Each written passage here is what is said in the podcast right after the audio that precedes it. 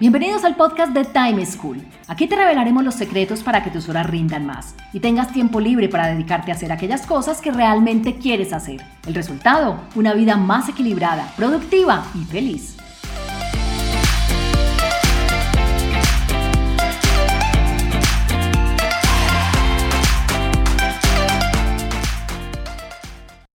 Hola, soy Juan Pablo Lema, un inquieto por la productividad y un estudioso del manejo del tiempo.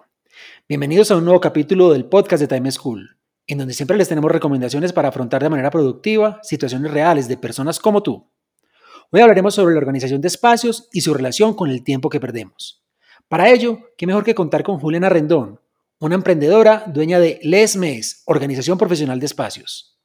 Juliana es una comunicadora gráfica publicitaria, especialista en la gestión de procesos de comunicación interna en compañías multilatinas del sector de la infraestructura. Durante toda su trayectoria profesional, ha sido activa en diferentes programas de voluntariado corporativo. Además, es la primera organizadora profesional de espacios certificada en Colombia por la Academia Claudia Torre de México.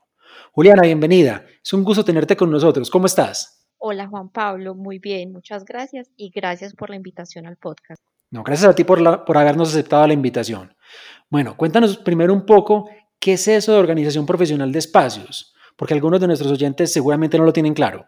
Juan Pablo, mira, lo que hace un organizador profesional de espacios es ayudarle a las personas con los temas de desorden, desorden físico, ¿cierto? En su oficina, en su casa y podemos hablar de cualquier espacio, de cocina, de habitación, de vestir, de baño, de cualquier espacio. Pero más allá de organizar ese espacio físico, lo que hacemos es transformar vidas a través del orden porque el exterior refleja nuestro interior y puede ser que ese orden externo te ayude también a organizar internamente algunos asuntos tuyos.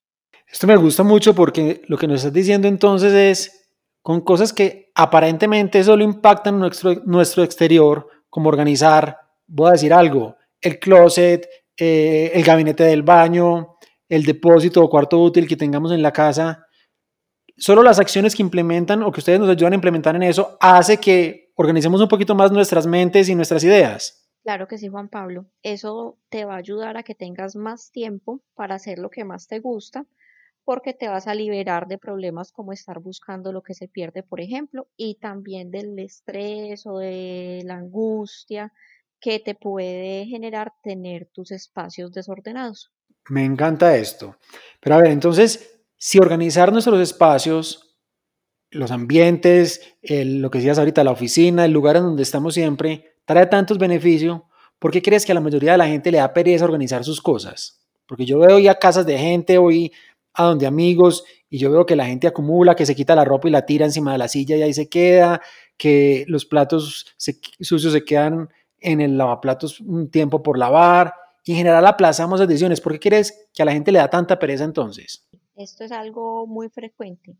Mira que, por ejemplo, se dice que solamente al 10% de las personas organizar es algo que se les da de manera natural o que les fluye fácilmente.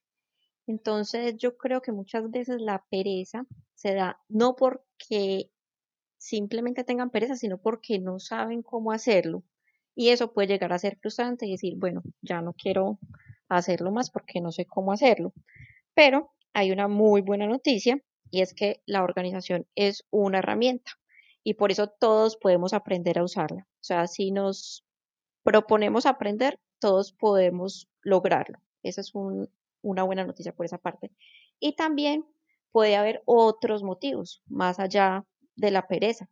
Por ejemplo, motivos emocionales. Que una persona diga que no organiza porque no tiene tiempo, porque le da pereza, pero en realidad lo que está pasando es que esa persona está huyendo de sus emociones, por ejemplo, de algún apego o de una tristeza por algún duelo, o también hay, por ejemplo, quien pueda pensar que si dona una camisa que le regalaron y que no usa, podría ofender a la persona que le dio ese obsequio. Entonces puede ser también algo emocional, más allá de la pereza. Y este punto es bien importante porque le estás dando una vuelta completa. O sea, de un comportamiento que parece simplemente un hábito físico o un mal hábito de las personas dejar las cosas tiradas, pueden tener un trasfondo más grande, entonces la solución no es simplemente organizar, sino entender qué hay detrás. Claro que sí. Así es, y por eso muchas personas acuden a un organizador profesional de espacios porque necesitan un acompañamiento, alguien que los guíe y les diga, eh, sí, ánimo, tú puedes, esta es una metodología, esto lo puedes hacer así, eh, te doy estos consejos, alguien que te aliente y te guíe para que tú no desfallezcas en ese intento. Bueno, ahorita nos decías que algunas personas utilizan como fachado, dicen que no tienen tiempo para organizar, lo cual he escuchado varias veces, pero tú crees que si uno fuera más organizado, requeriría más tiempo, es decir, se invierte más tiempo en organizar o se invierte más tiempo en buscar las cosas en el desorden. ¿Cuál es esa relación entre la organización y el tiempo que uno gasta? Hay una relación muy, muy estrecha entre tener nuestros espacios organizados y el tiempo que gastamos. ¿Por qué? Por dos razones. La primera razón es que se calcula que una persona desordenada pierde cosas o pierde objetos por lo menos una vez a la semana. O sea, una vez a la semana se nos pierden las cosas. Sí, al menos. Si eres una persona desordenada, sí. Y eso, buscando ese objeto que tú perdiste al menos una vez a la semana, te demoras entre uno y hasta diez minutos buscándolo. Entonces, bueno, pues tal vez no parezca mucho, pero si empiezas a multiplicar eso por días, por meses, por años, pues resulta ser un montón de tiempo. Claro, y eso es importante en el momento en que aún el tiempo no se le pierde en grandes cantidades, sino de a poquitos. Entonces tú dices de uno a la semana, pero yo pues conozco mucha gente cercana a mí que se le pierden las llaves dos o tres veces a la semana, que el celular no sabe dónde le dejó, las gafas, eh, los que utilizan gafas para leer. Y yo escucho esa discusión o esa expresión dos, tres, cuatro, cinco veces al día. Y si lo que tú dices multiplicamos por uno, diez minutos, pues es enorme la cantidad de tiempo que se nos va en la semana que ni siquiera dimensionamos, porque yo he escuchado a la gente decir, estuve en una reunión muy larga, eh, estuve viendo televisión tantas horas, pero yo no he visto a nadie diciendo, llevo tanto buscando elementos. Entonces, ese tiempo se va acumulando y se vuelve en un montón de tiempo.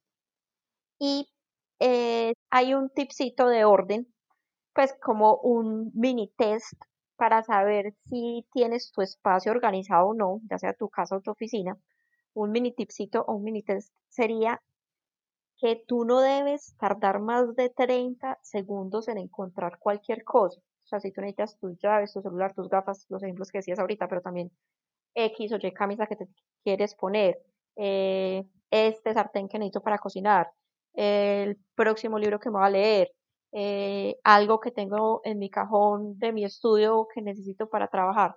No me debería demorar más de 30 segundos en encontrarla. Si me demoro más de 30 segundos en encontrarla, es porque tengo un problema de organización en mi espacio. Ah, o sea que el problema de organización no es solo ver un montón de cosas acumuladas y mal puestas, sino también no saber dónde tengo guardadas las cosas. Exacto. El espacio, más allá de hermoso, debe ser funcional primordialmente. O sea, no organizamos solamente por lo físico, por lo, por lo bello, por decirlo así, eso viene por añadidura, pero el principal objetivo es la funcionalidad y tu bienestar, tu ahorro de tiempo y los beneficios que eso te puede traer. Bueno, eso me gusta mucho. Ahora, hace un momento nos hablaste de los sentimientos que están relacionados con no ser capaces de desapegarnos, no ser capaces de regalar cosas o de donarlas, pero también hablaste de que se nos pierden las cosas y yo quisiera unir esos dos temas. ¿Tú crees que qué pasa cuando uno no encuentra algo, esos sentimientos que afloran, como esa angustia, esa frustración, esa desesperación, cómo nos aportan o cómo suma eso o resta más bien en el tema de organización y del manejo del tiempo? Sí, claramente estrechamente ligados. Eh, pues sin duda, si tú pierdes algún objeto, y más si esto te pasa frecuentemente, muchas veces en la semana, muchas veces al día, bueno, frecuentemente, eso tiene implicaciones emocionales. Mira que hay un estudio que indica que una de cada dos personas, o sea, la mitad de la gente, siente estrés o ansiedad cuando no encuentra algo. Yo creo que es algo natural que a todos nos ha pasado. No está buscando algo y no lo encuentra y se pone ansioso, se estresa, se ofusca, o sea, realmente no saca cosas buenas de ti cuando eso sucede. Y muchos también dicen que incluso les causa dificultades o discusiones con otras personas, por ejemplo, de la familia. Parece que estuvieras describiéndome mi entorno familiar cuando a alguien se le pierde algo de manera iterativa. Bueno, todo esto ha sido maravilloso, pero para finalizar, que se nos está acabando el tiempo, quisiera que nos dieras tres consejos para todos nuestros oyentes para que gastaran menos tiempo organizando las pertenencias. A ver, cada objeto que guardamos, ¿cierto? Requiere de un mantenimiento, por ejemplo, de limpiarlo. Entonces, el primer consejo que yo les daría sería hacer un proceso de descarte consciente. ¿Qué es eso? Eso es conservar lo que en realidad usamos, necesitamos y nos hace felices. ¿Por qué? Porque si no hacemos esto, lo que hacemos es que desperdiciamos tiempo y desperdiciamos nuestra energía organizando y limpiando cosas que ni siquiera queremos o ni siquiera usamos. Entonces, tengamos lo que de verdad usamos, lo que de verdad necesitamos, lo que de verdad nos haga felices, porque tener cosas que no nos hacen perder nuestro tiempo. Bueno, a ver, ¿qué más te podría aconsejar? Un segundo consejo sería tener sistemas. A ver, ¿cómo explico esto? Esto suena muy complejo, pero en realidad es muy simple. Por ejemplo, si no queremos que se nos vuelvan a perder las llaves, eso hablábamos ahorita, los que siempre. Si no queremos volver a perder nuestras llaves, debemos asignarles un lugar, es decir, un lugar donde siempre la ponemos, donde siempre están ahí. Y si de verdad nos comprometemos a dejarlas siempre, siempre en el mismo lugar, no se nos van a volver a perder. Eso, así de fácil como suena, eso es un sistema. Entonces, si hacemos sistemas de orden en nuestras casas, en nuestras oficinas, en nuestros hábitos, todo es más fácil. Ese sería el segundo consejo, los sistemas. Y por último, el tercer consejo que les diría es que primero debemos organizar y después debemos ordenar. Son dos cosas diferentes. ¿Qué quiero decir con esto? Organizar, que es lo primero de lo que hablamos, es algo que requiere de dedicación, de enfoque, de energía, de tiempo. Entonces, si tú me dices, aquí podríamos gastar menos tiempo, organizando no porque organizar necesita hacer el proceso de descarte consciente que hablamos en el primer punto y hacer sistemas, que lo que hablamos en el segundo punto. Entonces eso no ocurre de la noche a la mañana.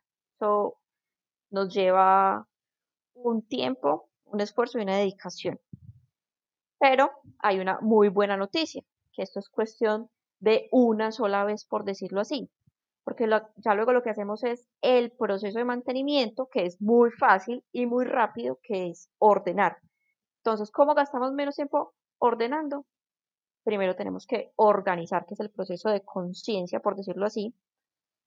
Y el tema de ordenar ya es el mantenimiento.